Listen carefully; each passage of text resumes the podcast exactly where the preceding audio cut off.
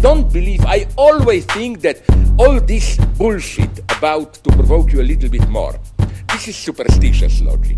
It's pure ideology. You know this ecological bullshit, like uh, Hello, welcome to the end of the world, Santhropocene's episode 10.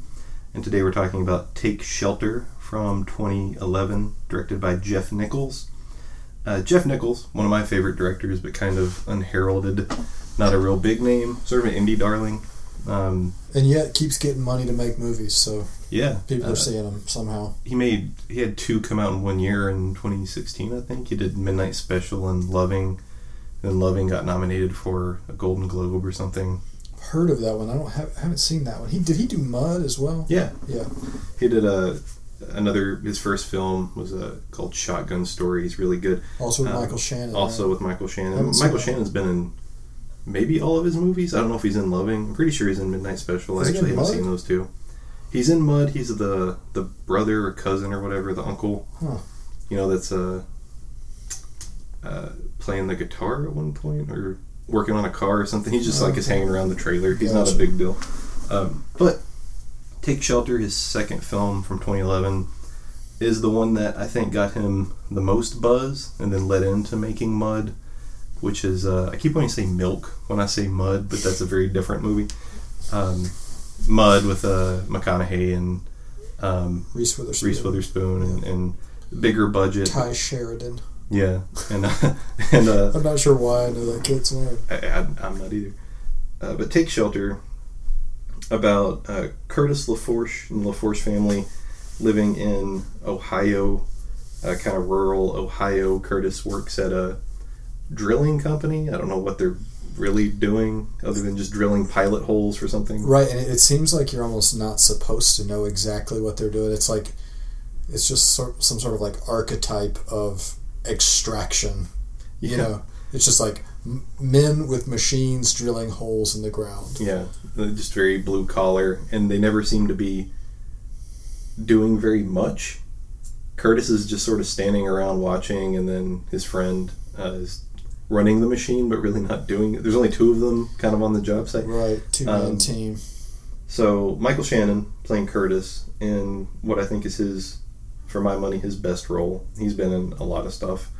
Um, known for playing these kind of wild-eyed, crazy characters.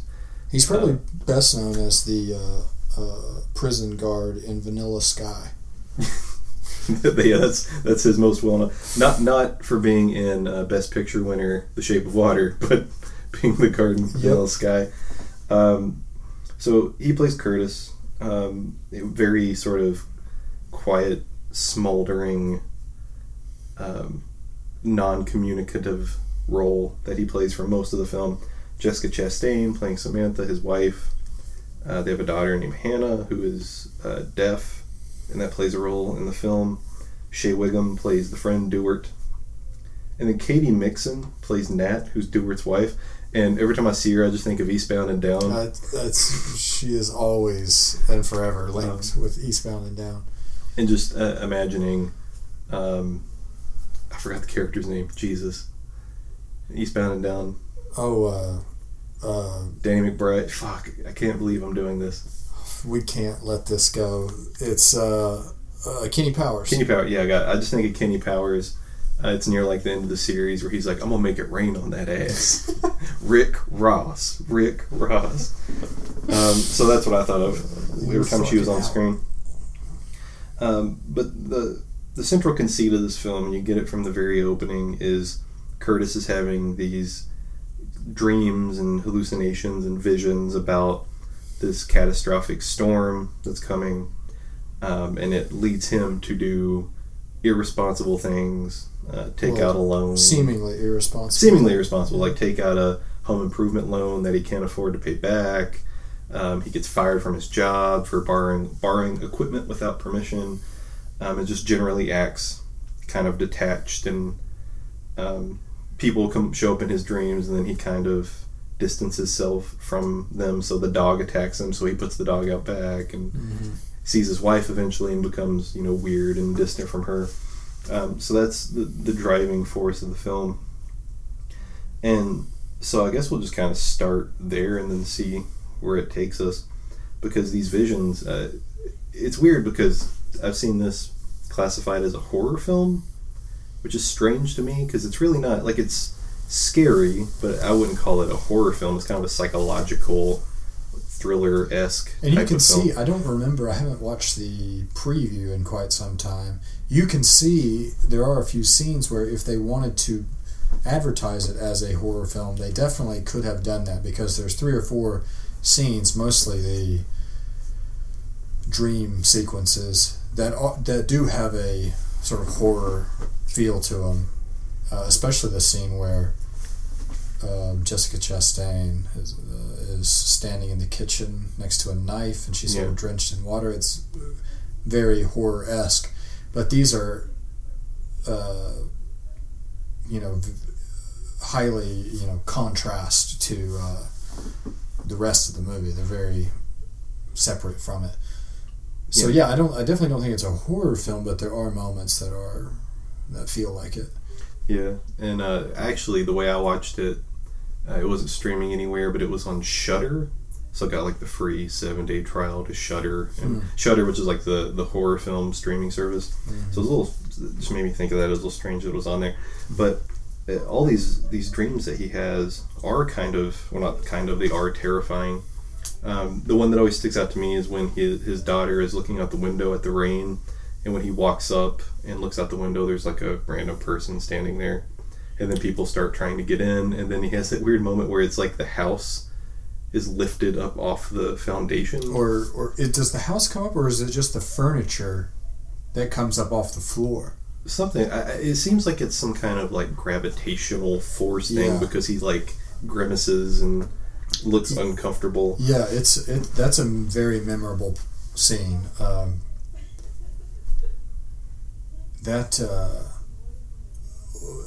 well, and we'll get into the you know to some complicated stuff I think, but one question I will probably have even by the end of this conversation is what's up with the people in the dreams that we don't see I, I'm glad. or I mean that you don't they're they're not you don't know who they are. You never see their faces. Yeah. Like I I think I sort of have an idea for some for for a lot of this movie, but I I came away, I watched it uh, last night and I came away asking like, okay, who are these people? Yeah, and they and they show up. They're always they always have ill intentions.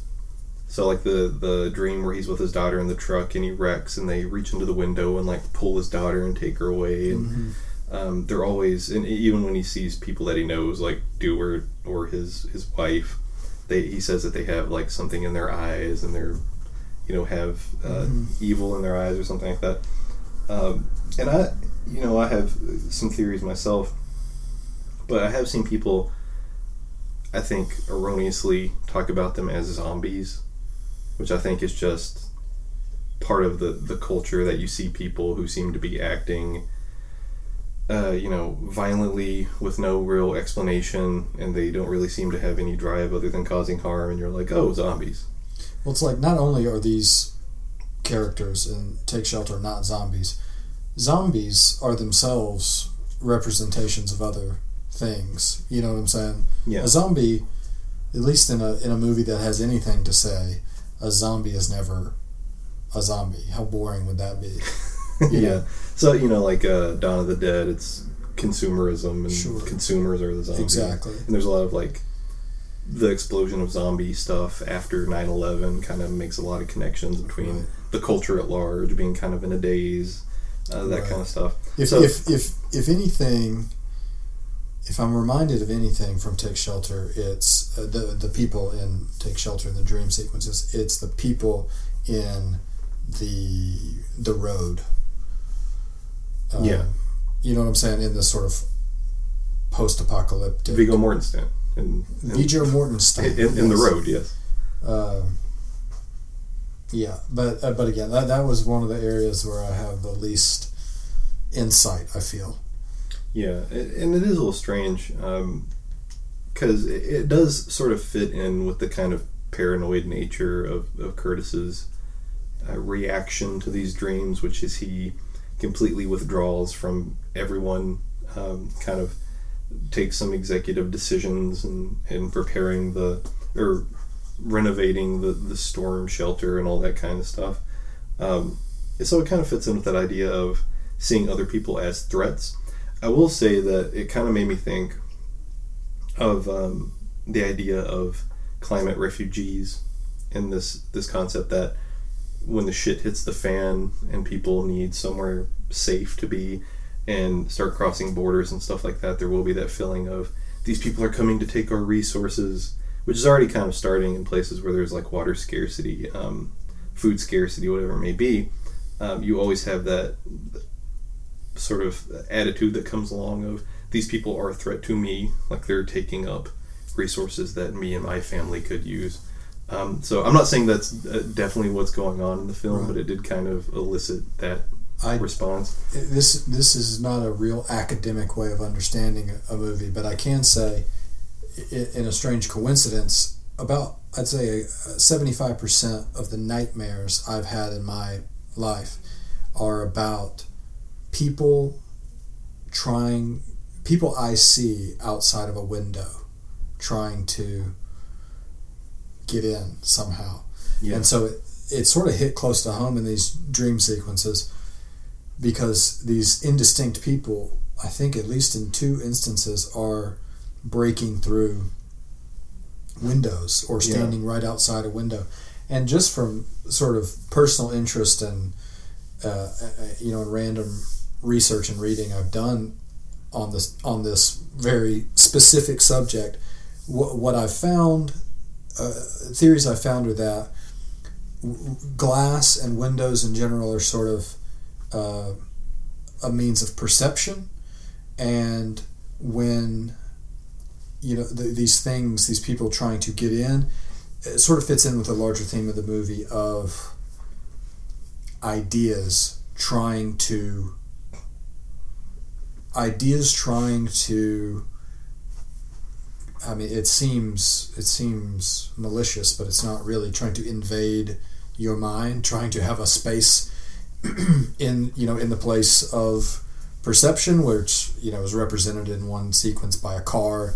You know they're, they're trying to get in the car window um, and then in another sequence in the house. So again I'm, i admit that's not a really there's nothing i'm not saying anything academically verifiable there but i that's the sort of feeling i get is that those sequences are reflective of the larger theme of these seemingly terrible bad uh, this, this scary knowledge trying to present itself make itself known um, and that does kind of fit in with this whole theme that that we can talk more about of the film being in a lot of ways about mental illness and and coping with mental illness. And you learn that Curtis's mother uh, was diagnosed with paranoid schizophrenia and so he's afraid that it's sort of been passed on to him and he's and these uh, hallucinations aren't helping hallucinations in quotation marks mm-hmm. um,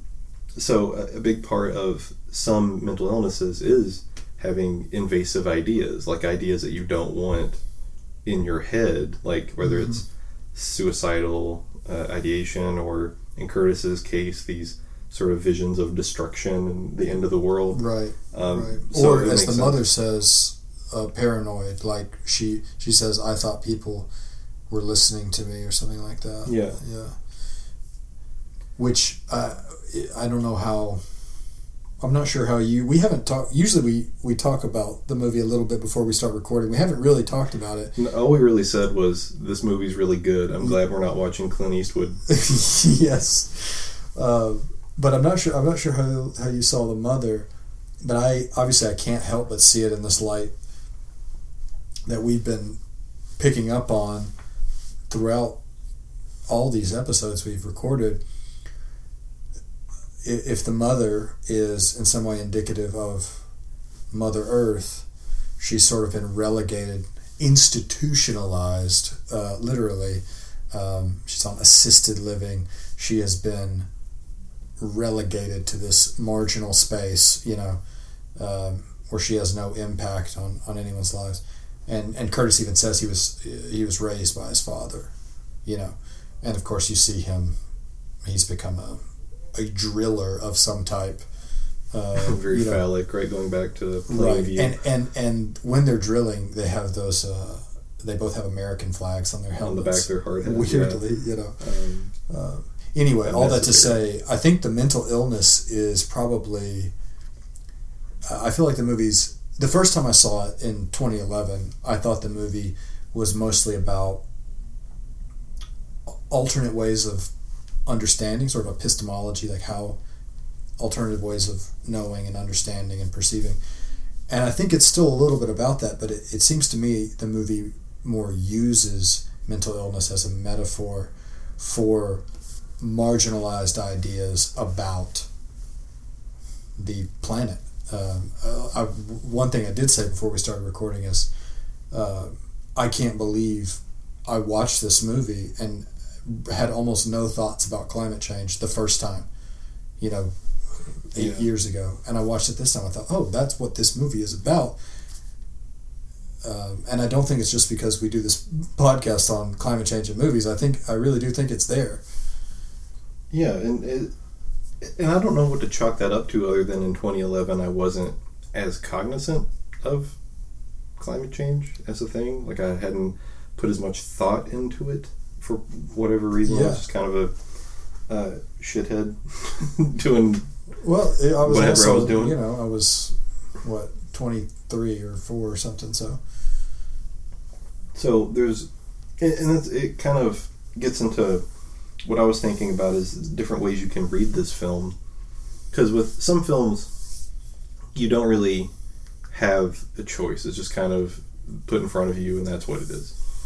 Uh, but with this, watching it, you know, these however many years later, I guess eight years later, um, after I saw it the first time, it struck me that you can read it in a few different ways, and one of them is definitely as uh, climate change allegory type film, um, and that kind of pushes it into sort of mother territory for me. Of, Yeah. of if you're not reading it as a literal story about a family in crisis, and you're reading it about Curtis as kind of a prophet coming to, you know, spread the news of destruction, and nobody's paying attention to him. Um, and then ultimately, and we'll talk about the end, I'm sure, but being kind of validated in, in his prophecy, depending on how you read the ending. Um, the ending just definitely brings magic into it, kind of, uh, kind of in a way, sort of. it- Magic's maybe not the best word, but it brings in a sort of um, supernatural otherworldliness that kind of supports that kind of reading of it as kind of more allegorical than literal. yeah, Um, but if you also if you read it as literal all the way through the ending, makes it a much more terrifying movie um, in, in a lot of different ways. yeah. So I, I mean, the basics of the allegorical reading, which I I I think holds up for sure. The basics would be uh, Curtis is sort of the environmentally conscious demographic trying to warn the uninformed and the ignorant, willful or otherwise, um, about the impending catastrophe of climate change, which is represented in the film by just a storm, a, a giant sort of superstorm, which of course is would be a component maybe of you know of climate change, but not not the thing itself. Um, and and in and in that reading, the real uh, uh, main character in a way, or the film is sort of addressed to the character uh, played by Jessica Chastain, because she is the the person whose mind changes. Um, you know, you see, there. There's a, a a good moment when they're watching TV, and they see there's been a, a chemical spill in the city, and Curtis says uh, into the water supply, and Curtis says, "Are you seeing this?" You know, to his wife. This is you know you see this is terrible. You seeing this?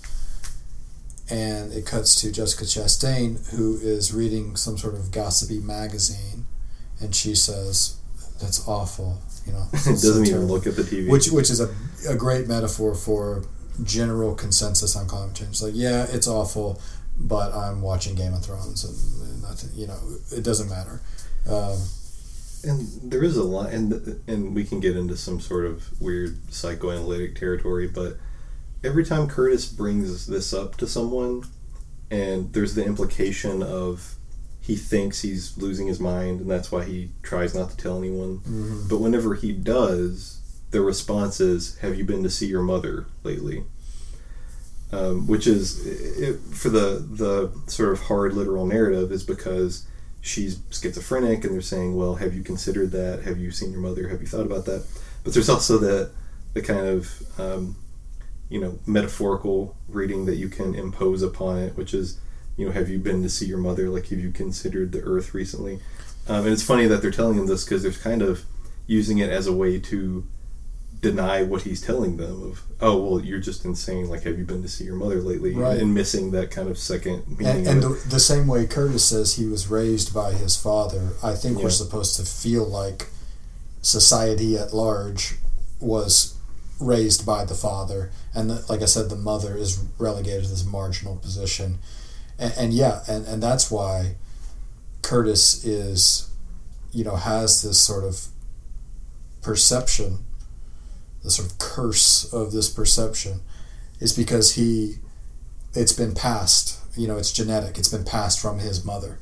Um, and so, yeah, there is the literal reading of like he's inherited a mental illness, but the uh, the metaphorical or allegorical reading is the earth contains ways of knowing and a certain set of ideological um, tenets that a certain number of people are tapped into and when you try to present this way of knowing and this way of seeing and being in the world, uh, it's it's falling on deaf ears, uh, or or worse, it's falling on actively opposed. One of my favorite scenes in the movie is a very forgettable scene in some ways when they're at the dinner table, and I think you're with. Uh, his wife's family, like the in law, his in laws, and they say, uh, "Missed you at church today, Curtis." Uh, and he says, "Was it a good sermon or something?" And they're like, "Yeah." Yeah. And then immediately he says, "I'm thinking about, you know, doing something with a storm shelter outside." And literally, no one says anything to him, as if to say, this type of person, this sort of uh, like like there's no these people do not perceive any link or overlap between the subject of religion, you know, their their beliefs, and um, you know how they're preparing for how they're going to deal with with these with these changes because they don't even believe the changes are coming. You know, yeah um, so it's it's a it's a thirty second scene that says like everything there is to say about the relationship of of uh, you know the mainstream church in America with the issue of climate change. yeah I do like that reaction was it was it a good sermon he's just like yeah it was and that's kind Doesn't of elaborate it and it says uh, says absolutely nothing else. because the implication is of course it was it was church why Right. wouldn't it be a good sermon Right, good with a capital G. Yeah, for sure. Capital G U D. um, but I like what you were talking about with, uh, and, and this is actually the phrase I was thinking of too. Is this uh, ways of knowing, or ways of being in the world, and how there's been a lot of work on, you know, non-Western ways of viewing the world and how they can often be labeled as mental illness depending on on what it is.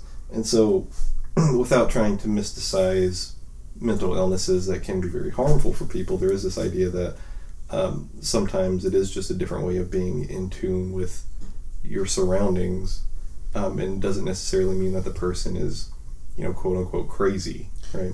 Right, be- it- it- it's as if crazy was spelled with a capital C. Like it's just that's just a word that we give to describe a certain type of person, an offensive word, you know, Mm. uh, and because we, we it's like we label people just to distance ourselves from them, you know. And I think mental illness is a great example of that, or a, a pronounced example of that.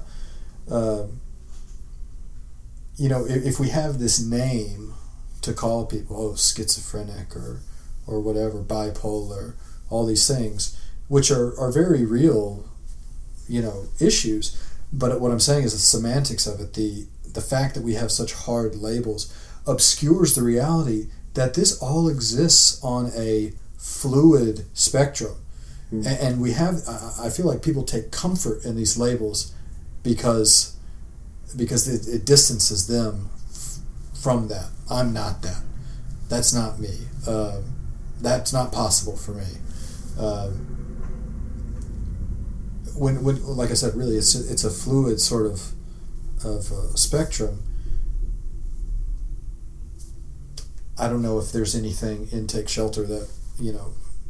I, am not sure it's a commentary on that, but anytime I'm thinking about mental illness, I can't help but think about the stark labels we have for yeah. mental illness. And you can even expand that out to um, we were talking about the the Wendell Berry book, Life is a Miracle, um, and part of his argument in that is that it's hard to see life or the world as a miracle, and it's been so thoroughly labeled and thoroughly and given these terms. So um, I forget exactly what he says, but it's like the difference between seeing the world as the world and as nature and seeing it as an ecosystem or an environment or something like that. Mm-hmm. And those are important terms for, for understanding certain things.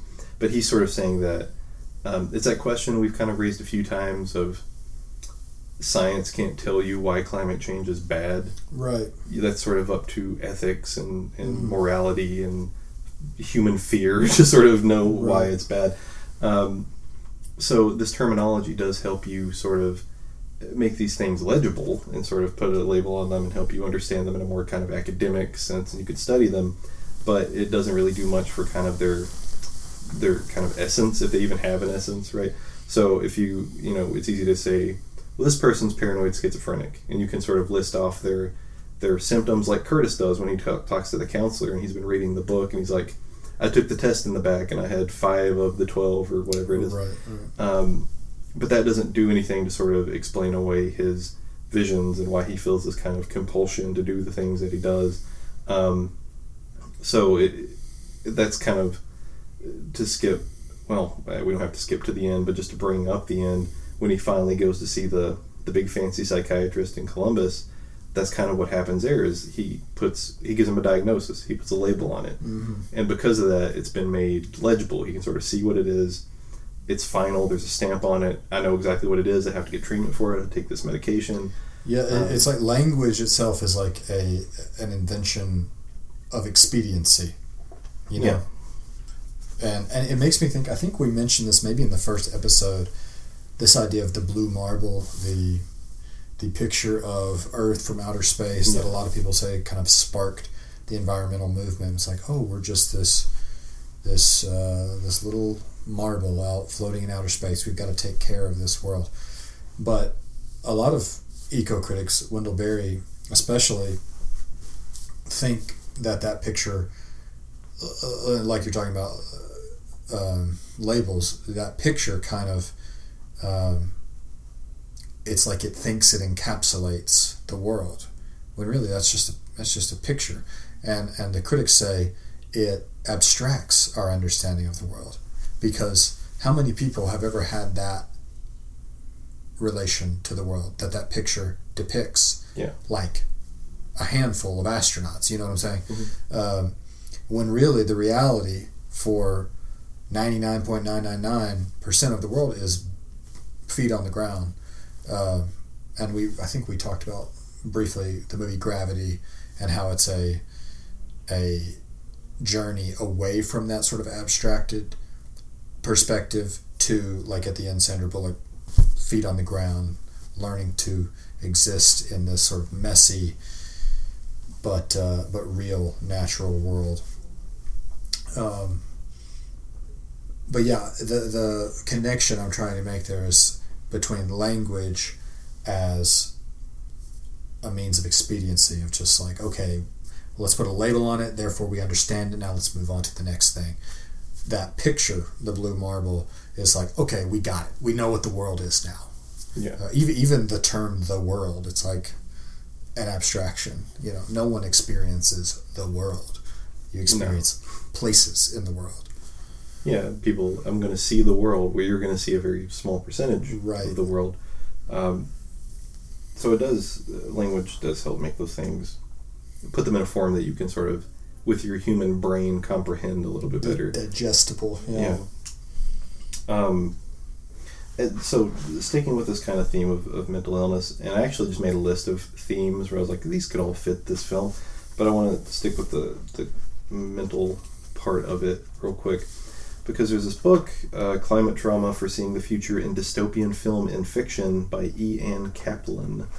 Um, and it talks about Take Shelter a little bit. Actually uses a, a still from the film as the cover of the book.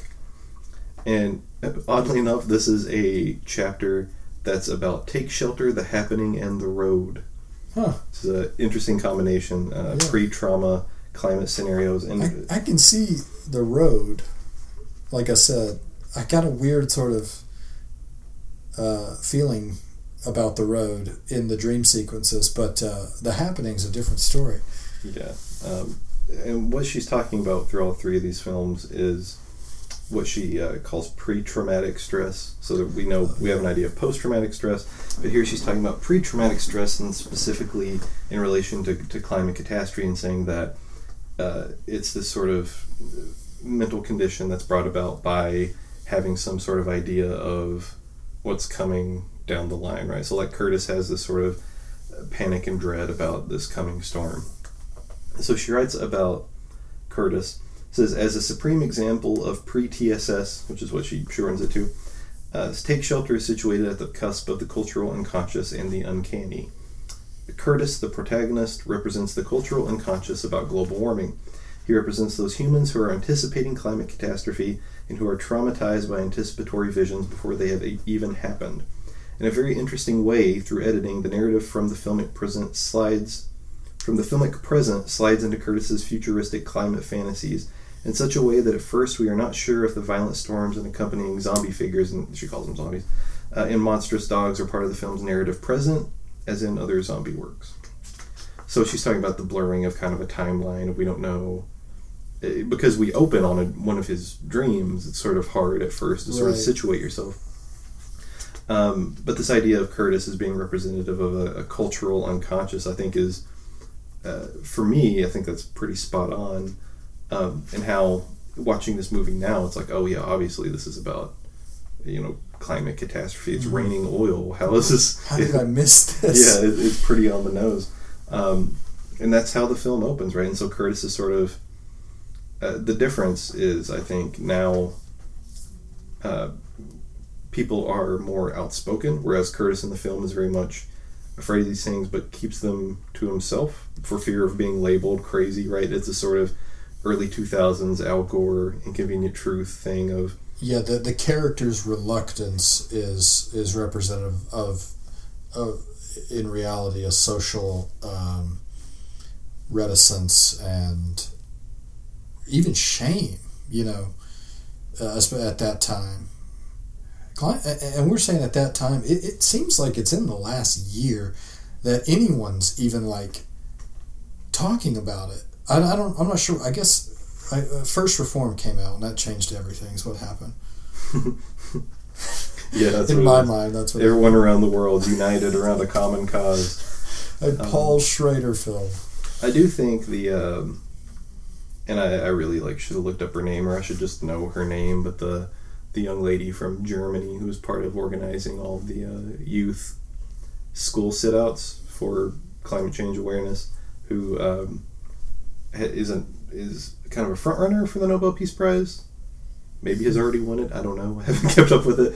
Um, I think that's that's a good sign. It's a good sign that at least young people and people the, what really pisses me off about it is you'll hear people usually in bad faith saying well they're just kids. They should be in school learning how to fix it instead of sitting out of school complaining. That kind Yeah. and i love so much that those people get pissed off. And even if these kids don't have a perfectly formed understanding of everything that's happening it's good that they're trying to do something. Uh, Yeah, and, and and as much as I sort of have political respect for, uh, or not political respect, just respect for uh, the plight of public school teachers, um, and I think they should be paid more. And I think as a as a society, we should In today's uh, world. we should value them more and, and compensate them better. Uh, having spent time teaching briefly in public high school, I can say, with all due respect, the a, a big problem with public education now is the fact that by now it's filled with teachers and parents who were themselves failed by public education.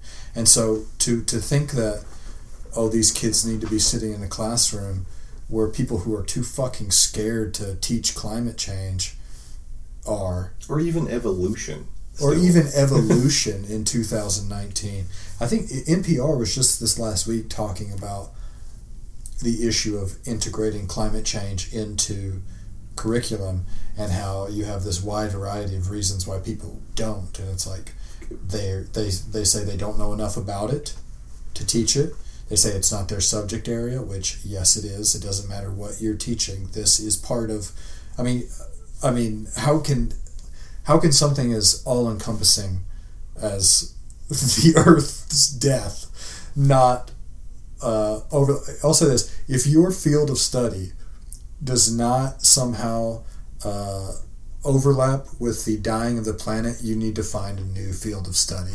That's because what are you doing?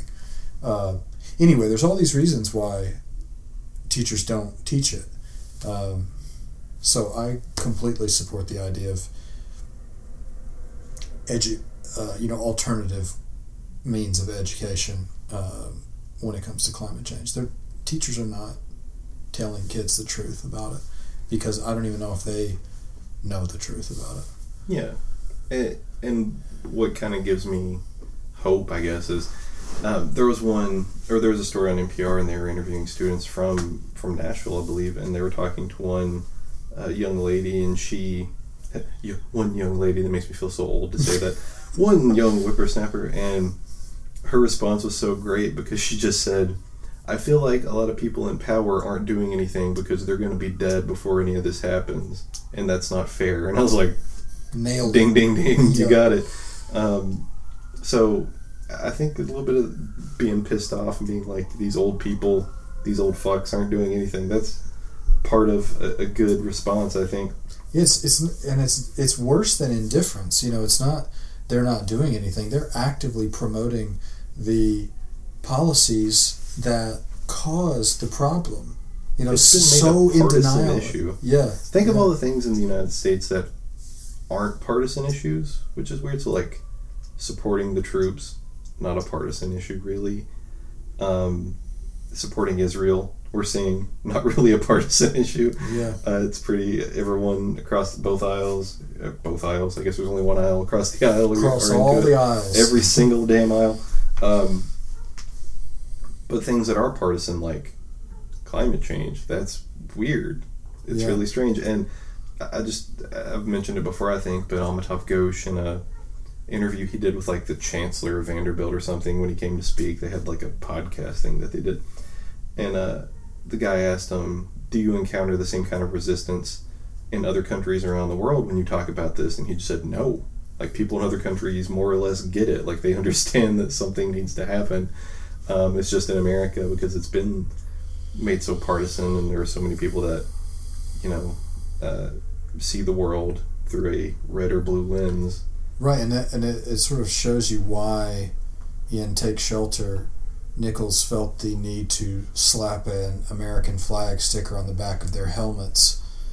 Uh, you know, in the the job they're doing, which is like I said, sort of generic extraction uh, or destruction or some of some type, because there's something typically American. Um, about climate denial um, and making a virtue out of aggressive, you know, kind of dominion. Um, Yeah, and you see it in how the world just kind of keeps on spinning, as Curtis is having these visions, and he still has to go to work, and they have to make ends meet, and they have to, you know, get his daughter approved for her surgery and all that kind of stuff. Um, and especially at the end, when he's finally had this big blow up and he's gone to see the psychiatrist, and the psychiatrist says, "Well, you should just, you know, you should get away for a while. You should sort of get back to life as normal." So what do they do? They take their vacation to Myrtle Beach, which I can relate to. I've been to Myrtle Beach a handful of times, um, and that's just such an sort of American thing of like, we can't afford it, but it's going to be good for us, so let's just go do it anyway. Like, Mhm. let's take this vacation. The doctor said this is what's going to be best for us. Right, and and like I was saying earlier, Jessica Chastain's character is uh, Samantha, I believe her name is, Yeah. is I think the audience of the film because she seems to be representative of just a kind of typical. I mean, she's very kind, very loving, a good natured person, but is having a, a great difficulty in understanding the passion with which her husband is, you know, trying to warn her and other people about this imminent catastrophe. And, and so there's a real uh, Nichols. Nichols seems to have a real kind of genuine sympathy. You know, she is a good character. She is not portrayed as like deeply flawed and ignorant. It's just a difficult thing to understand and and what you see by the end is that she only really comes to believe when she's faced with the real fucking deal the storm is there uh, which is kind of a pessimistic in the allegorical reading that's sort of a pessimistic view Yeah. um, And uh, so let's just talk about the end, I guess, because that's, you know, the scene that really sticks out. And it is a kind of moment of recognition from Samantha, where finally, you know, she sees kind of what Curtis has been seeing the whole time. And the way that it's presented is so great. Um, in this book, Kaplan, let me see, there's a specific part where she mentions it. She says, in order for Nichols to make sure the audience knows that this is not another of Curtis's hallucinations, which we have become accustomed to, but a genuine climate catastrophe, he shows the event first through Hannah's point of view and then through Samantha's. We realize that this event is the very thing that has pre traumatized Curtis all along. The final twist then is that Curtis, diagnosed as schizophrenic, which stabilizes his condition, so like we were saying, it makes it puts a name on it, is happily on vacation when his deep knowledge of the coming of a genuine end of the world storm turns out to be true. Um, and so the way it's presented is really great, and it, it it's just good filmmaking on Nichols's part. Where at the beginning you have Samantha teaching their daughter the sign, the hand sign for storm, mhm. and so when Curtis sees her kind of staring off in the distance, and she does the sign for storm, and it's this big like dramatic reveal. Yeah, that's really interesting. It's like the at the very beginning, her teaching her the sign language for storm. It, it's sort of the movie in a mic in a in a box. It's uh, uh, Curtis trying, in a way, to teach everyone a new language. You know, like a new way of thinking, a new way of understanding this coming storm. Yeah, I think I think uh, sign language and and the daughter's uh, deafness is used in a lot of very interesting ways uh, Yeah. in, in the film. in in that scene especially because it's we see earlier on when Curtis is on the job site and has the auditory hallucinations where there are no clouds That is such thunder. a freaky scene to me. It is, uh, when when the his friend is just going about his business and he keeps hearing thunder. yeah, I thought I was going fucking crazy watching that. and and so you have that, and so at the end, because Hannah's deaf, we know that he's not. That it's not an auditory hallucination. She's seeing it too, and then Samantha coming out, and it, it's such a great shot when she's standing, like looking through the the glass door, and you see it reflected in the windows, like these tornadoes forming, and this like giant wave, and, and all this terrifying weather shit happening off in the distance. Um, and there's that that great final moment of recognition where Curtis is terrified and he looks at her and he's like, is this real? And she just kind of gives him a nod, and, and he's like, okay. And the, and the movie ends with her saying, "Okay, like here we go. We got to deal with this." A- again, I think that really adds weight to the reading, the allegorical reading of, of her as sort of the the audience of the film accepting finally, but only like I said, when she's confronted with the the immediacy of the storm. Yeah. Um, I'll say one of the one of the uh, smartest aspects of this movie to me is the uh, scene when they uh, the storm comes at, at night and they go down to the shelter. You know, it's a very intense scene, and she's trying to convince him to open the shelter door to they so they can go back out. She promises him there's no storm, and the fact that when they open the door, everything's fine, but there is evidence of a storm in the rhetoric. You know, eh, you know, reading this as an allegory, it's like the rhetoric of climate change. It's like the the idea that it's all overblown and and it's like yeah, I mean, some maybe some negative things are going to happen, but it's going to be fine. The people just like picking up branches. People are picking up branches. The power's out for a little while, but it's no big deal. This and and that comes right after the easily the best scene in the film where Curtis has his freak out in the at the in public, you know, at like the fish fry or Yeah. whatever.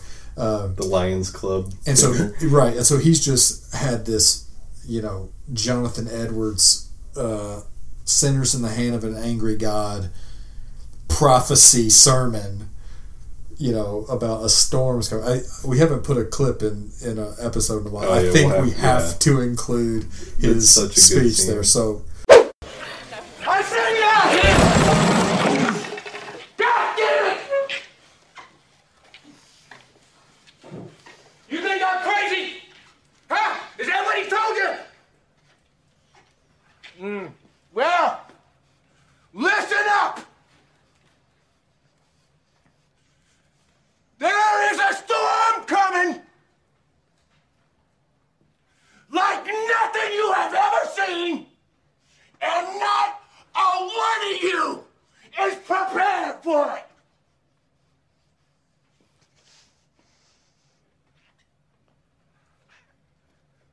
You think I'm crazy?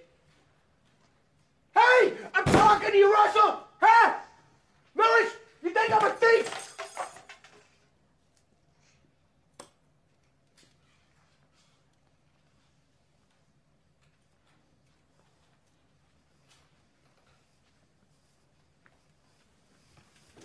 Sleep well in your beds. Because if this thing comes true, there ain't gonna be any more. anyway, so so that mild storm where they go into the shelter comes right after that, and you could just sort of hear people laughing, you know, off camera, making the. Uh, I'm saying theoretically, you can hear the characters laughing about how this fucking crazy guy predicted a This should be storm. It's like, oh, the power went out, big deal, and they don't even understand. This is just the prelude. This is just the foreplay to the climax of the storm coming at the at the end. Um, but yeah, that the scene in the the fish fry, whatever it is. Is it a work event he's at?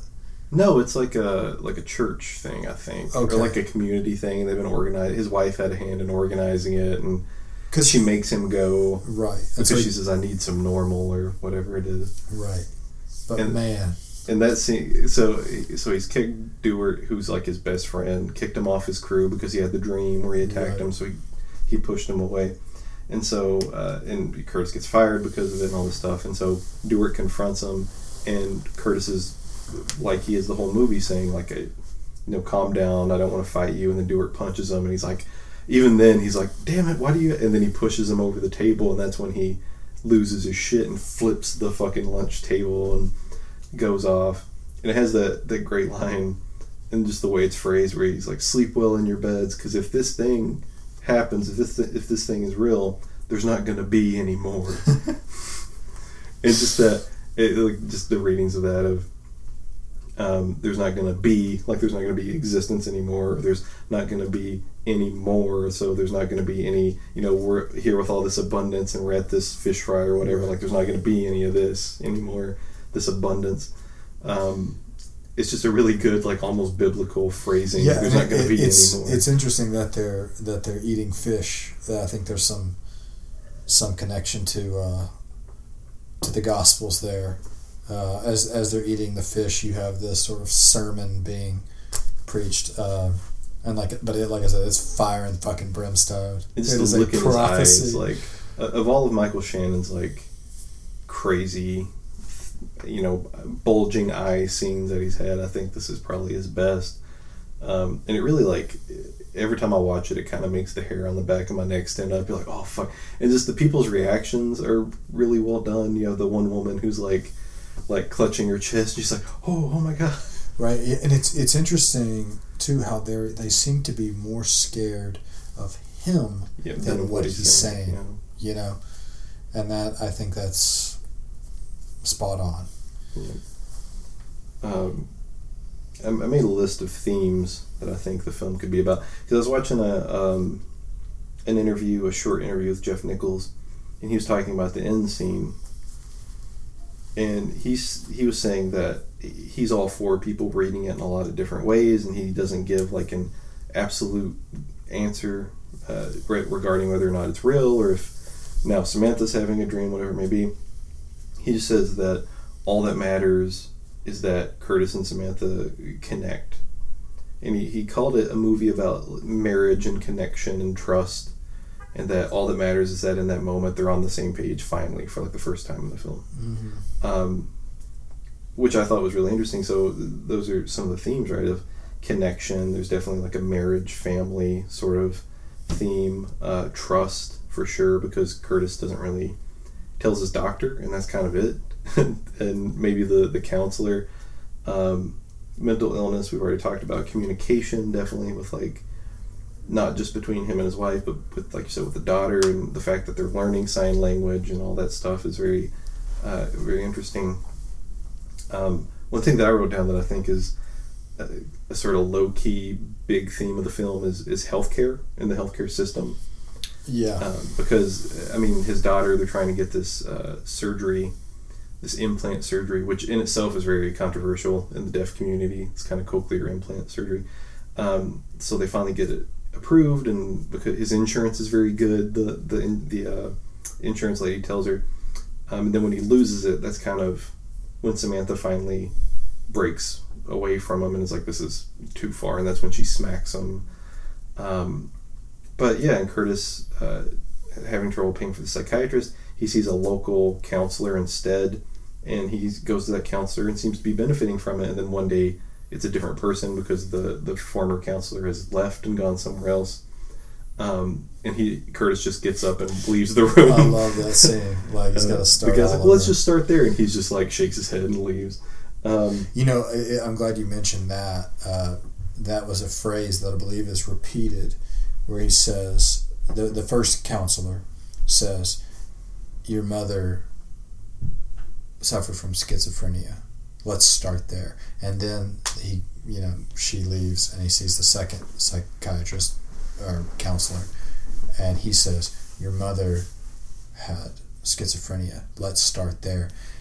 And that repetition of the phrase let's start there is like nichols saying the conversation doesn't even go back far enough to assess who the mother is or, or what that represents. Like I said, on this allegorical reading, they are just starting from the assumption that that, like we said earlier, way of knowing, way of being is crazy and and not has no place in the discourse.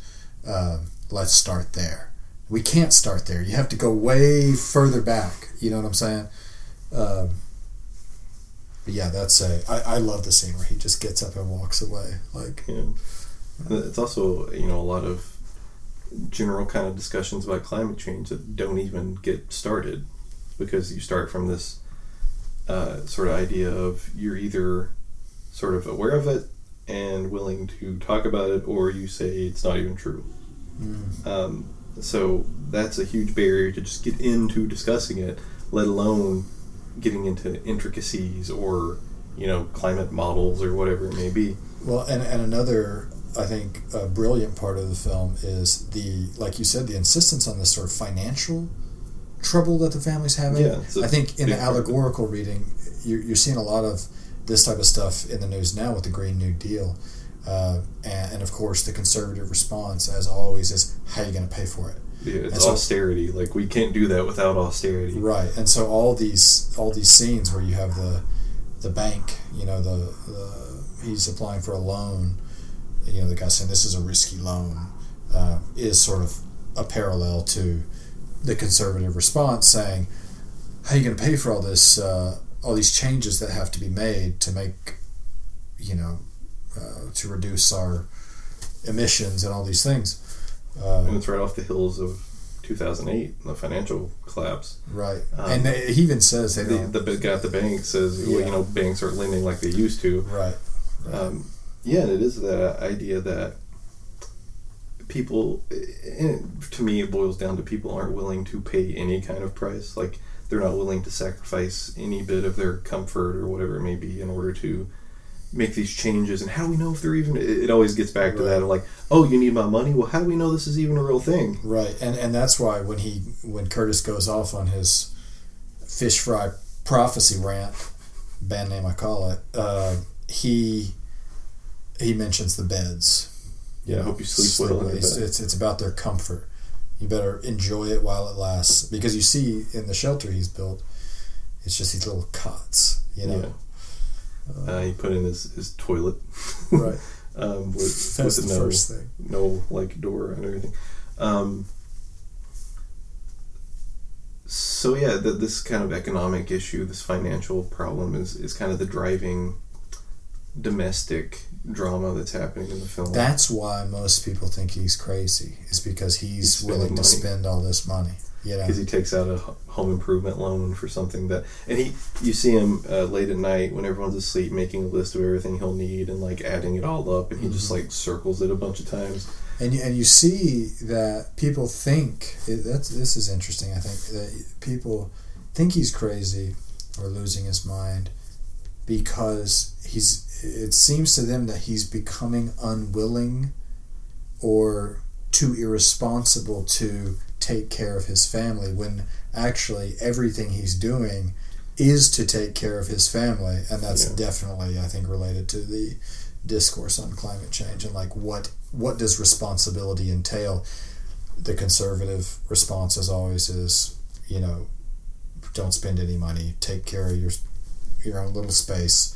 Um, and, and the more liberal response is this is what the money is for this is Yeah. what we should If invest it's for in. anything, why Right. is it? Why isn't it for this? right and you see it um, you see curtis he's kind of aware of that like we say like he spends most of the film hiding this problem he's having like he he pisses in the bed and so he like waits till everybody leaves and like wa- washes the the sheets and all that um, and so he goes to the army surplus store buy gas masks and he asks the guy do these come in kid sizes and the guy says no kids have to have this whole special thing and there's another one of those great little scenes where Curtis gets in the car with this box with the gas mask in it, and he pulls it out, and then he just like shoves it back in the box and like throws it. In the, and he's like disgusted with himself. He's like, "God, this is stupid. Why am I even doing this?" right right But he disgusted with the going. fact that he's even entertaining this idea. Yeah, yeah, but he can't stop, and so keeps going.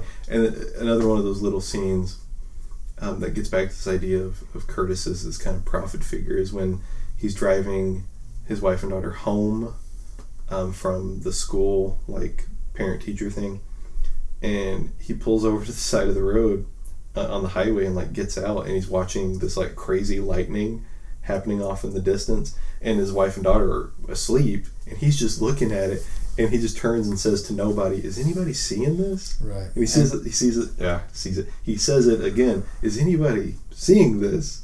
And it's just this crazy lightning, and just people are driving by, not even looking at it. And he's and, like, and no they're, they're asleep yeah Yeah, They're or they're just seeing- driving by it, and not even paying Right. attention on their way to somewhere else. Yeah, that's a that's a great. like I said, I'm just kind of embarrassed watching it for the second time that I did not see any of this the first time. I thought it was about mental illness and nothing else, you know. Uh, Yeah. but that's in a way that's to Nichols's credit. I think Yeah. that I I enjoyed it when I watched it in 2011 a great deal. Yeah, that you know, being afraid of climate catastrophe is a sign of mental illness. Like you, you must be unwell. Yeah, uh, I like when he go he goes to the library and he gets a couple books, and you see when he's he takes them and he's like reading them down in the shelter, and one of them is is like a very practical sort of construction book, like or, or some sort of manual, Yeah, and then the other one is understanding mental illness. was like a manual for your brain. well, well, well, it's like it's like I feel like those two two books are supposed to highlight that tension we're feeling. Like either this guy is a practical, responsible person, or he's fucking crazy. Yeah. Uh, another moment, sort of like that, is the I think the first time he calls the psychiatrist to, or to to inquire about a psychiatrist, he's pumping gas.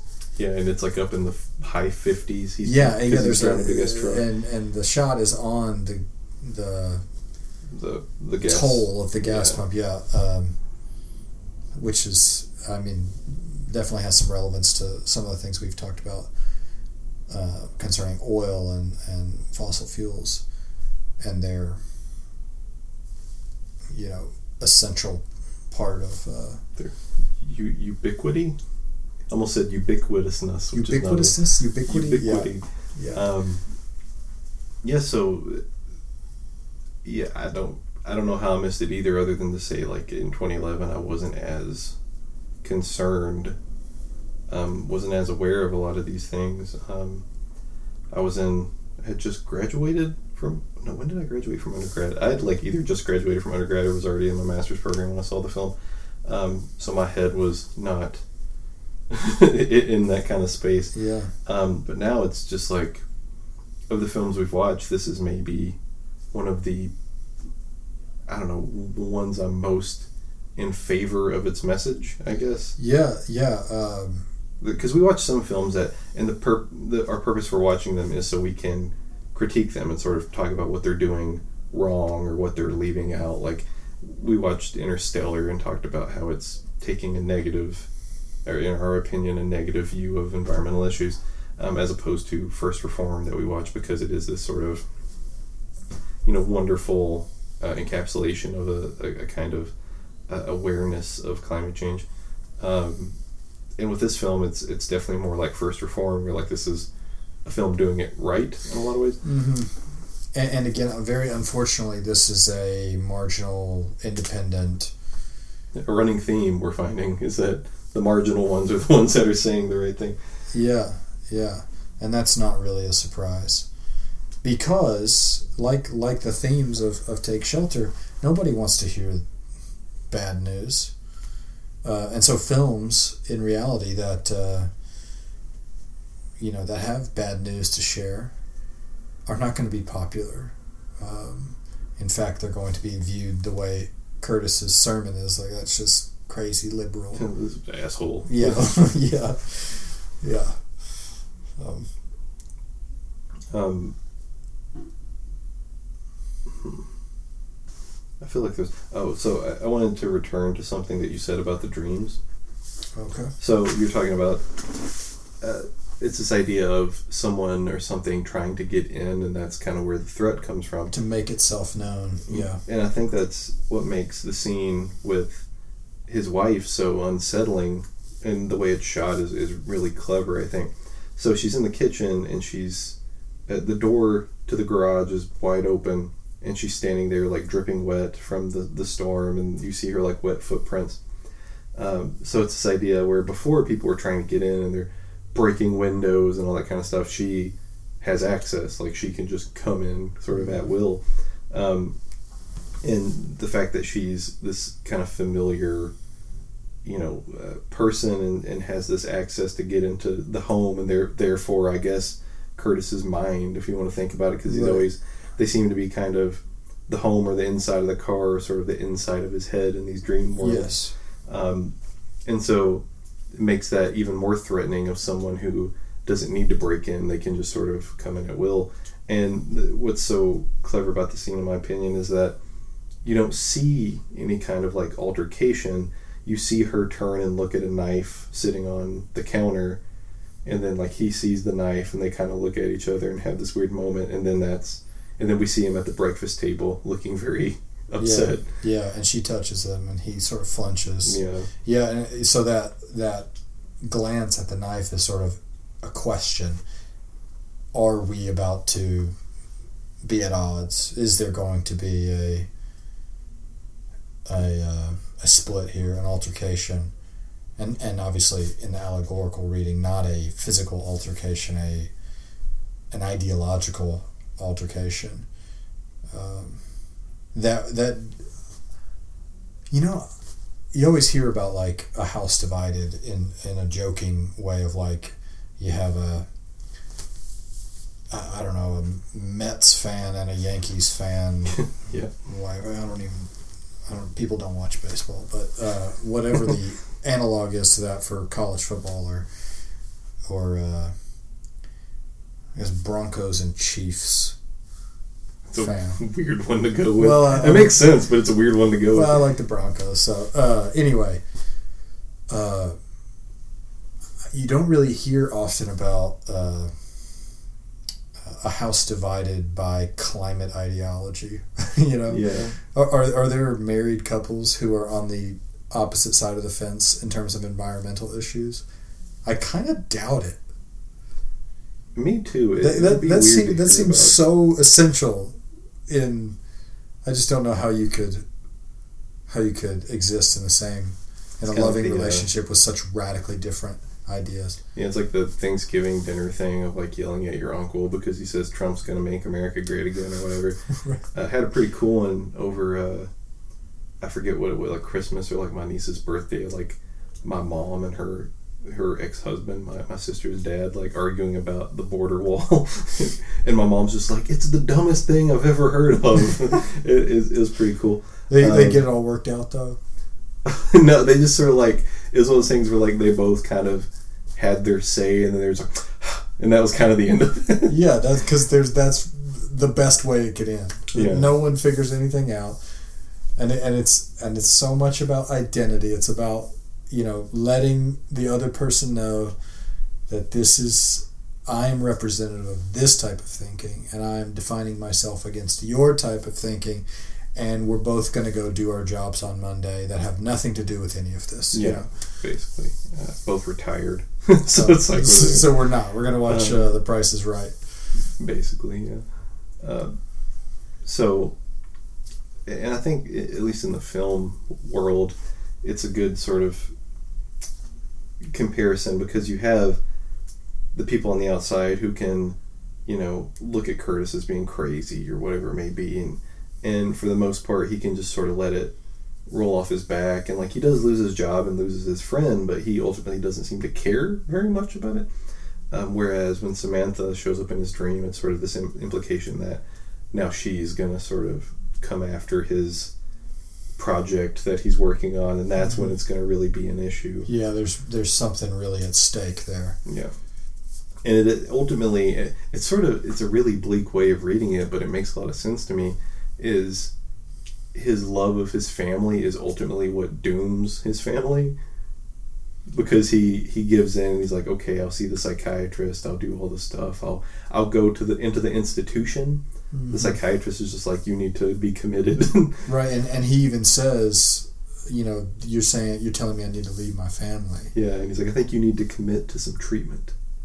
This very like manicured looking psychiatrist. Um, and because curtis gives in because he loves his wife and his daughter the film kind of implies like well that's what fucked them in the end. Because they go to myrtle beach and they're at the the literal worst place you could be at if something like that Well, occurs. what, what I think what I think maybe the film is saying is that he, uh, he needs to trust himself. His way of knowing is the correct way of loving his family. yeah It's only when he accepts this sort of put upon uh, or imposed notion of how he should love his family that he gets into trouble and and you know puts his family in danger. But if he goes by his intuition, he is actually protecting them. Yeah, and at one point when he first tells Samantha about the the dreams he's been having, he says something like, "I don't need you to understand. I just need you to believe me." Um, and for a while, she sort of goes along with it, but then when when the money gets involved and he loses the health care coverage, that's when it's She kind of a bridge slaps too far. the shit out of yeah, him. Yeah. uh, and uh, you know, understandably so. Uh, Yeah. For someone who doesn't, you sees what he's seeing as being just insane, like Mm-hmm. something that they don't need to be worried about. Um, and just that Myrtle Beach trip and how it, that's sort of it's there throughout the movie. At the beginning, she says, "Well, we need to send in a deposit on the condo," and he says, "I'll just write the check. It's fine." It, it, you know, it's it's great that all, all this work they're doing, you know, this money saving they're doing, is all.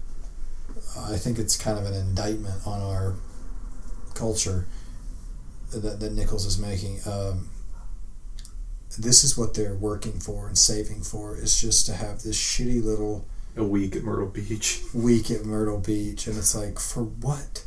And like all all the, you know, extractive, destructive work he's doing, um, all the sacrifices they're making are just for this petty. You know, it, it, It's not. It's not even. It's like a. It's not even like a. A good vacation, I guess. I, like I don't know how to explain. It's like I'm a saying. simulacra of what a good vacation would be. Like we're at the beach, we're at the condo that we rented. Like look how middle class we are. Right. But really, it's just it's kind of sad. It's like people going to, oh, we'll, we'll you know get a cabin in Gatlinburg and go to Dixie Stampede, that kind of thing. right. Um, it's just, yeah, like you're saying, if that's if that's what all of your effort and all of your alienated labor is going toward, then like why why is that something that you should strive for? Why is that should that be your aim in life? Why is that having your shit together? Right. Um, and that and that's what everything is working towards, and that's just absurd. And it's sort of that scene where so she sews her curtains and sells them at the flea market or farmers market or whatever it is, and she puts her money in that big like cookie tin. And there's a scene where uh, she's become increasingly worried and, and annoyed about Curtis, and instead of putting money into the can, she takes it all out and puts it in her purse. Right. and there, it's that sort of thing of like he can no longer be trusted with the with the money with the financial situation um, and that sort of equates control of money with like trust in your spouse. Like that's kind of the highest level of trust you can have when you Right. trust them with money. Um, which is strange. Yeah. it's how a lot of people feel. That's why we have prenups but it, it, it is kind of strange when you think about it. Yeah, yeah, but but again on on the with the allegorical reading, it is I think goes back to that point we made earlier about one of the biggest issues in climate preparing for climate change and, just the issue in general is like I said we're seeing with discussions about the Green New Deal is fiscal issues. How, Yeah. how do you pay for it? Who's going to pay for it? And of course, the people saying this are the people, you know, who, who never stopped to look at the military's I was going to say no one, no one stopped budget. in 2003. Nobody looked at the invasion of Iraq and said, "How are we going to pay for this?" Yeah. I mean, people did, but no one, no one listened to them. Right, right. Um, so there's money. Yeah, there, there's money to be found. It's just you have to be willing to We step on some toes. you you you really see what a culture values literally uh, you know by by what it spends its money on uh, and by what it advertises i think uh, so by that criteria i guess america cares about the military and beer and fast food and cars Man, we were so we were at trivia the other night, and we're in this sports bar. And uh, I hate sports bars, but I like trivia, so that's how I go. And so on one of the TVs, they had like you know all these TVs like basketball and baseball games, one of them had like a random hunting channel on for some reason, and I at one point looked up and it was a commercial for Glock handguns. And it was supposed to be like how portable Glock handgun. There's a woman like strapping on her Glock before she went for a run in the park, that kind of shit. In a sports bar, Yeah, on TV, hunting channel, Glock commercial. Yeah. That's in between is- like the Braves Reds game and something else, I guess a basketball game. that's America. Yeah, Beautiful. Yeah. Reds won that game, I think. Which was was was unusual. Ah, fuck the Um, Reds. I'm a fan, and yes, fuck the Reds. Um, so just to we've talked a lot about Jeff Nichols. You did a good job, Jeff. Right? It's like Way you go, made a good film, Jeff. uh, and what I like about Nichols is that he's you know he's from Arkansas. There aren't very many people in the arts from like places like Arkansas. Yeah. Uh, so he does bring this kind of Bill Clinton played the saxophone. I forgot about jazz great Bill Clinton. Uh, but I guess Levon Helm was from Arkansas from the band. But anyway, he brings this sort of acknowledgement and sort of knowledge of sort of middle America, kind of conservative, very family based, very kind of wholesome um, image. So we have, you know, in, in Take Shelter, it's in, you know, middle of nowhere in Ohio. It's a very sort of like salt of the earth kind of image. You know, they, they have, you know, supper with their in laws and they're, have, they're having fried chicken and she makes eggs in her cast iron skillet every morning, that kind of stuff. Um, and so in his other films, like Shotgun Stories, his first movie is a, a film. It's kind of a weird film, but it's about these three brothers and this sort of importance of family. And it also has weird stuff with parents and, and the mother. Um, and then in Mud, which was you know his sort of big, big budget film, um, it also has the story of uh, of uh, Ellis, the the central kid, and his family and his father, and the sort of tradition of we're people that live on the river, and this is what our family has done. and This is how we make our living. And uh, Mud, when he meets him, is sort of this surrogate kind of masculine figure and all that sort of stuff. Um, and it's just sort of just like you see the kids running around playing in the woods and crap like that, and it's just very. He has this ability to show us things that are so very kind of common and kind of run in the mill, run of the mill, but do it in a way that's very kind of extraordinary. So, like in Mud, you have the boat in the tree, and that's sort of like this magical, mm-hmm. magical realist sort of thing. And Take Shelter, you have Curtis's visions that kind of disrupt that whole idea.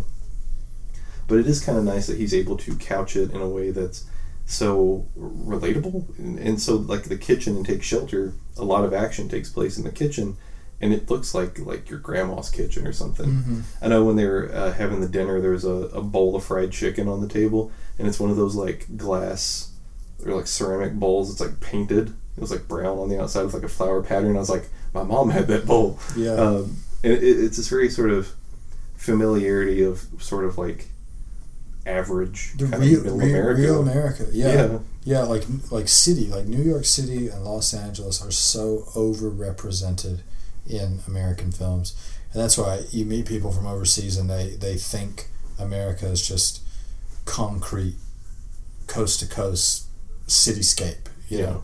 Um, and, and I think there's some political implications there too of we saw in the last election that you know the media the, the mainstream American media based largely in big cities, uh, Washington D.C., New York, Los Angeles, had no fucking clue what was coming. Uh, no. you know what I'm saying? They had no clue. They were shocked, and that's because what counts as real, and you see this uh, in the in American literature forever too, is is that what we call realism is is New York. You know what I'm saying? Yeah. And Everything else is regional. everything else is regionalism or, or local color or Yeah. you know some other marginalized category when really i mean it what's 90 something percent of the country. Um, and so i think it is important to see to see these kind of underrepresented places. I mean not just people but places uh, in in movies, I, one of my one of my favorite movies of all time, um, I think does a very good job of this, and it's uh, uh, it's called Junebug, uh, one of a- Amy Adams' first movies. Um, but that was one of the first times I remember seeing a movie and thinking, uh, they're showing a real place in America. I think the story takes place in North Carolina, but it felt I, like I felt like it could have been here. You know, it could have been it could have been where I grew up. It could have been where you grow where you grew up, uh, and you just don't see it enough. Uh, Yeah. You know, you grow up watching only mainstream movies. You, you you start thinking like everything's either like if there is any sort of pastoral rural depiction, it's just like a, a cornfield in Kansas. You know, and then they and then they move to the city when they grow up. You know, how many movies are about children? You know, finding their way. Um, what's it called? A coming of age tale. And, and the big solution to all their problems is moving to to New. York City. Like, fuck that. Yeah, there's a great um, the novel "How to Get Filthy Rich in Rising Asia" by Mohsin Hamid. Um, it's written like a self-help book, and so each chapter is a piece of advice that you need to follow to get rich in Rising Asia. And the first one is move to the city. Um, so there's, there's a lot of stuff like that in in a, a film we've talked about that we are actually talking about before this that we might do sometime in the future. Um, Gus Van Sant's Promised Land. There's a scene where they're in like Pennsylvania or wherever they are, and one of the characters says, "It looks like Kentucky," and used it as a pejorative sense, which I'm used to. You know, Kentucky equals bad, shitty place. Um, but Matt Damon's character says, "20 minutes outside of any city looks like Kentucky." Right. So that's yeah. This is what America looks like. Right. Um, this is America. Right. Um, Yeah. and so, yeah, it was a one of the big theories of why Trump was elected is that that was everybody in, you know, quote unquote, real America saying like, you will pay attention to us, like you need to hear our voice. Um, and there's more to it than, than that, like racism, but that was a big Yeah, uh, the real theory. question is so so why why do those people find their voice in a New York based billionaire? Yeah. what the fuck? Yeah, there's a lot of lot of layers going on there. Um, but uh, you know that's what a movie like Take Shelter does, and I think I like Winter's Bone too when I think about that. Um, and there's you know, not everyone lives in a very rural meth, you know, racked place. Um, but I just remember the scene of her going to the high school and like talking to the military recruiter and how just the look of the high school and like how people were dressed sort of gave me flashbacks and I was like, oh, this is very like realistic and grimy right now. Um, yeah, that's how the world looks for a lot of people. Um, what everyone else calls flyover country. Right. That's all it's there for is to be traversed. It's an obstacle, right? Um, Right. And that that's uh, this is kind of incidental, but uh, something I really like about Wendell Berry's fiction, uh, of which I've only read maybe three, three or four books, uh, but it's it's not as as widely read as his you know essays, but um, I really like how l- local it is. It's about one fictional town, Mhm. you know, based on his town, uh, Port William, and you you can sort of see he Berry sort of goes out of his way to insist that this is as real as you know as any other place, and that there's no reason to broaden your scope.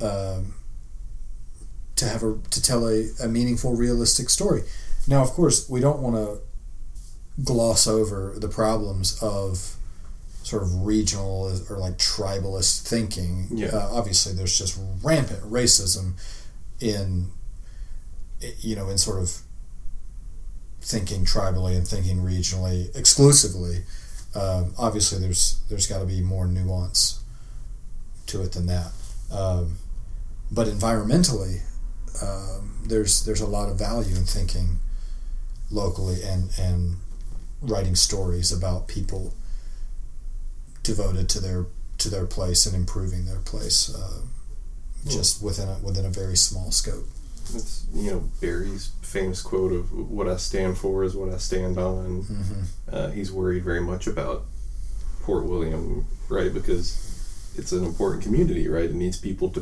for one, to be there, to live there, which is an issue that Mm-hmm. at least I know, like, uh, you know, I talked to my dad who still lives back in my hometown, and he just says, you know, it's it's a dead town. Like, there's nothing going on here. Like, all the kids are leaving. There's nothing. There's no jobs. Um, there's nothing going on, right? Uh, so for one, it needs to you need to have some reason to stay there, uh, and that gets into like infrastructure building and government funding and all sorts of you know big hefty shit. Um, but having an awareness of your immediate community and sort of how you fit into it, how you can help it thrive, all that sort of stuff uh, is an issue. Um, and in the film, Curtis's hallucinations kind of take him out of that a little bit. And, and in a lot of ways, he kind of becomes eh, not selfish, but sort of protecting his family. Like, kind of becomes sort of tribalistic of like, I need to build this shelter for me and my my family, and that's who I'll and protect. alienates himself from the people who are opposed to him. yeah. You know, that that, that is an interesting aspect of it. He, which reminds me, um, a- another question I had is what what's your take on the dog? You know, the, Well, the early action he takes of, of you know building this dog a pen and separating it from from his daughter and, and the rest of the family and then giving it away to, to his brother who come. I really like the scene with his brother when he gets mad and he's like, "Come over there and remind you what it's like to get your ass whooped." Yeah. Um, Yeah. yeah, and gives the dog away. Uh, Red, the dog who everybody in the family likes, and apparently was Curtis's dog, like before they got married or something.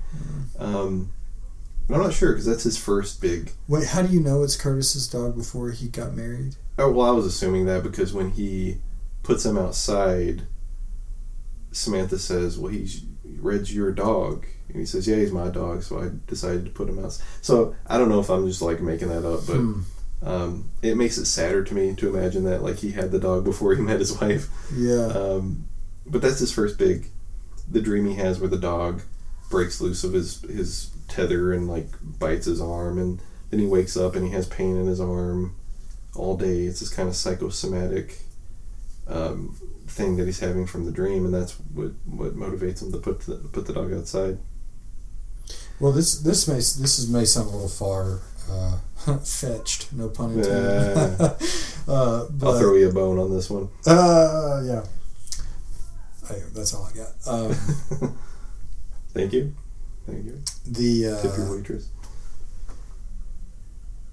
I can't remember what I was reading. Made me think of, uh, you know, it's oh, it was Jency, our mutual friend, was saying that uh, the stuff she's been reading made made it hard for her to um, separate uh, or, or to not think about the idea of the dog as a kind of a an embodiment of maybe his sort of beastly side, Curtis's kind of wild side that he has to cage off. And weirdly, maybe I'm a pervert, but there's a when when you see the dog go into the pen and he's like talking to him, he this is how it's going to have to be. The dog's uh, wiener is very visible. it's it's like silhouetted against yeah, the sun. and like he the dog's breathing pretty heavily, and so it's sort of sort of flopping a little bit. Oh yeah, okay. And so, so I don't know if this is some sort of like sexual thing, like like he's having to put away his beastliness, his creatureliness. I don't know. Uh, I don't really know how that fits in. That's what she said. Uh, God. Uh, no, I don't know. I mean, you, I think you could read it that way.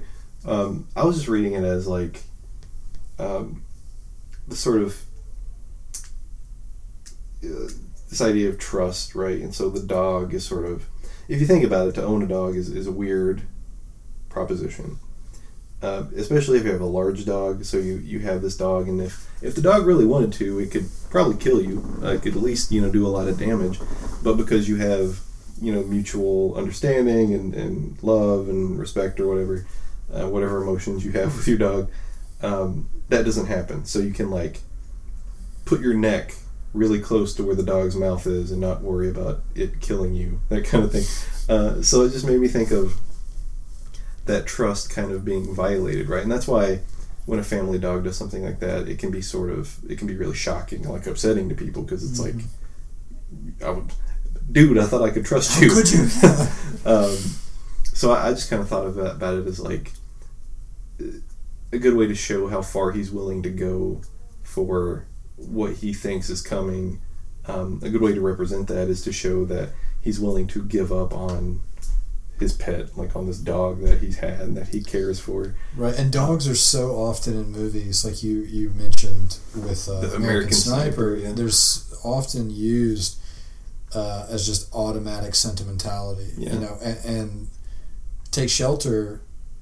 We're sort of not on his side because we're so conditioned to, you know, identify the hero with the person who's very kind and loving to animals and and you see he's very skeptical of his dog and separates his daughter who's maybe the most endearing character you've ever seen on film this little deaf girl uh, and and she you know clearly loves this dog and he separates them. So so it's like in a way Nichols puts us in the position of the town and and his wife and and so we're kind of skeptical of him right off the bat Yeah. and like what's wrong with him like oh he's willing i would never do that to my dog Yeah. that kind of thing um, so yeah it does and a lot of things with curtis kind of test your empathy um, which i'm always interested in seeing um, I, I don't know if i talked about it on here if i just like mentioned this but the the whole what i like about uh, to bring him up again for like the hundredth time cormac mccarthy's child of god is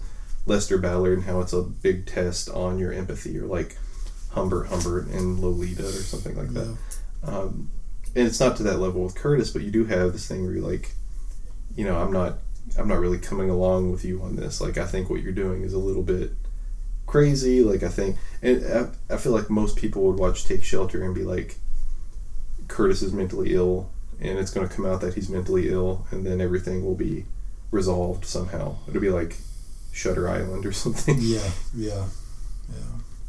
No such luck. yeah. It's And much more complicated and worse than that. Yes, and that's why the ending, if if even if you read it, whether whether you, you read it literally or allegorically, it's very kind of arresting, and you're like, holy shit, Whether you, yeah, whether you read it literally or allegorically. allegorically, yes. Um, it, it's it's an inconvenient truth at the end of the film, um, and people that I, I know that have seen the movie or that I've like shown it to, will see that last scene and they're just like, what the fuck? It's like, yeah, that's that's the reaction you're supposed to have. Yeah, yeah. Um, yeah. I think that's all I got. yeah, I don't really know what else there's. To, I mean, like I said, we great fucking movie. yeah we were very glad to be talking about this after last week and all the not great movies that we were talking That about. was a shit show. Um, Uh, so, yeah, let's take shelter. Um, so, for next week, we've decided to do something a little bit different. And it's again one of these where it's like talking about a few different things, but it's kind of a, a central theme of, of eco terrorism. yeah, the uh, an eco terror trilogy. Yeah, and it's sort of uh, kind of inspired by uh, by Toller, Ernst Toller and uh, First Reformed. Yeah, And part of our discussion of that film, we didn't really get into the eco terrorism or the terrorism side of it very much. or like eco martyrs and things like that. Yeah. Um, so this will give us a chance to do that a little bit more. Um, so the the three things we want to look at: um, two fiction films and then a documentary, which is another first. Uh, one is the film The East. Uh, I don't even is- know who made that movie. I don't either. Uh, I don't think it was a very well received, or sort of like it wasn't a very big production. Has like Alexander Skarsgård and And uh, Brit Marling, Bryn Mawr. Yeah, who, and, who doesn't carry a lot of star power. no. You know, she's kind of indie. You know, when you mentioned her name, I was like, I don't know who that is. Uh, and then Night Moves, which is uh, Jesse Eisenberg and Dakota Fanning are in that. Um, and these are both films dealing with eco terrorists kind of in action. Um, and then the documentary that we were going to pair those with, is uh, If a Tree Falls, which is about the um, Environmental Liberation Front, ELF. Um, and that was actually nominated for Best Documentary at the Oscars, unless I'm mistaken. So it was kind of more, maybe a little bit more of a big deal, or at least some people might have heard of it before. Um, so comparing, or not comparing, but combining these two films with this documentary, um, and with what we've already sort of talked about or not talked about with Toller from First Reform, and just sort of having this general kind of discussion about the films, but also about this idea of, of eco terrorism. and and, and and that even I'm sure we'll get into the, the politics of that label of eco terror um, as opposed to environmental activism. yeah, Um, and and did correct me if I'm wrong. Didn't you say you saw Rob Nixon give a talk? Yes. And he he implied that his next big book project is about environmental martyrs. Is that right? yes. So maybe we can do a little research on that and have something to say about that and too. and so he brings up like the martyrs like uh in uh first reformed where he has like the picture on his on his Mhm. vest um and in the past you know couple of decades there have been more of these environmental martyrs than ever before um and they're all located kind of in this equatorial band around rainforests and places where um, you know extractive capitalism is trying to bulldoze these sites that are not only critical for a sort of human heritage and the sort of historical uh, heritage, but also just for the health of the planet. Yeah, and that's that's those places are where the rubber meets the road, and, and we feel like it's some other world, but like that's the shit that's making all. Of, I mean, that's where you know the natural resources are. Uh, Yeah. That's making all our bullshit, um, Yeah. and so we are we are implicated. Anyway, we'll we'll get into that. Yeah, and you know we'll probably talk about it, but like Jair Bolsonaro in Brazil, who has said, you know, we need to just steamroll a bunch of the rainforest and open it up to all this shit, and in the United States opening up uh, national parks for fracking or whatever the fuck. Um, those are b- big issues, right? Those are political decisions that have a lot of have a real world consequence beyond just making your taxes go up. Sure. Um, so, you know, that's that's important too. But I would say it's more important if they're acidifying the ocean and killing all all these species and all that stuff. Uh, so yeah, next week, um, night moves the east, and if a tree falls, uh, talking kind of in, in a broad sense about those things.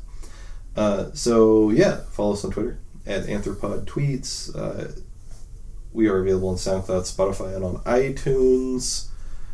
And uh, I guess that's it. Can we play uh, that clip one more time of uh, Curtis? that's what we'll go out. Yeah. Maybe I'll like make a remix and, and, and put it on there. Cool. I'll put a beat behind it. So a enjoy that. That's a great Yeah, idea. roll that beautiful bean footage.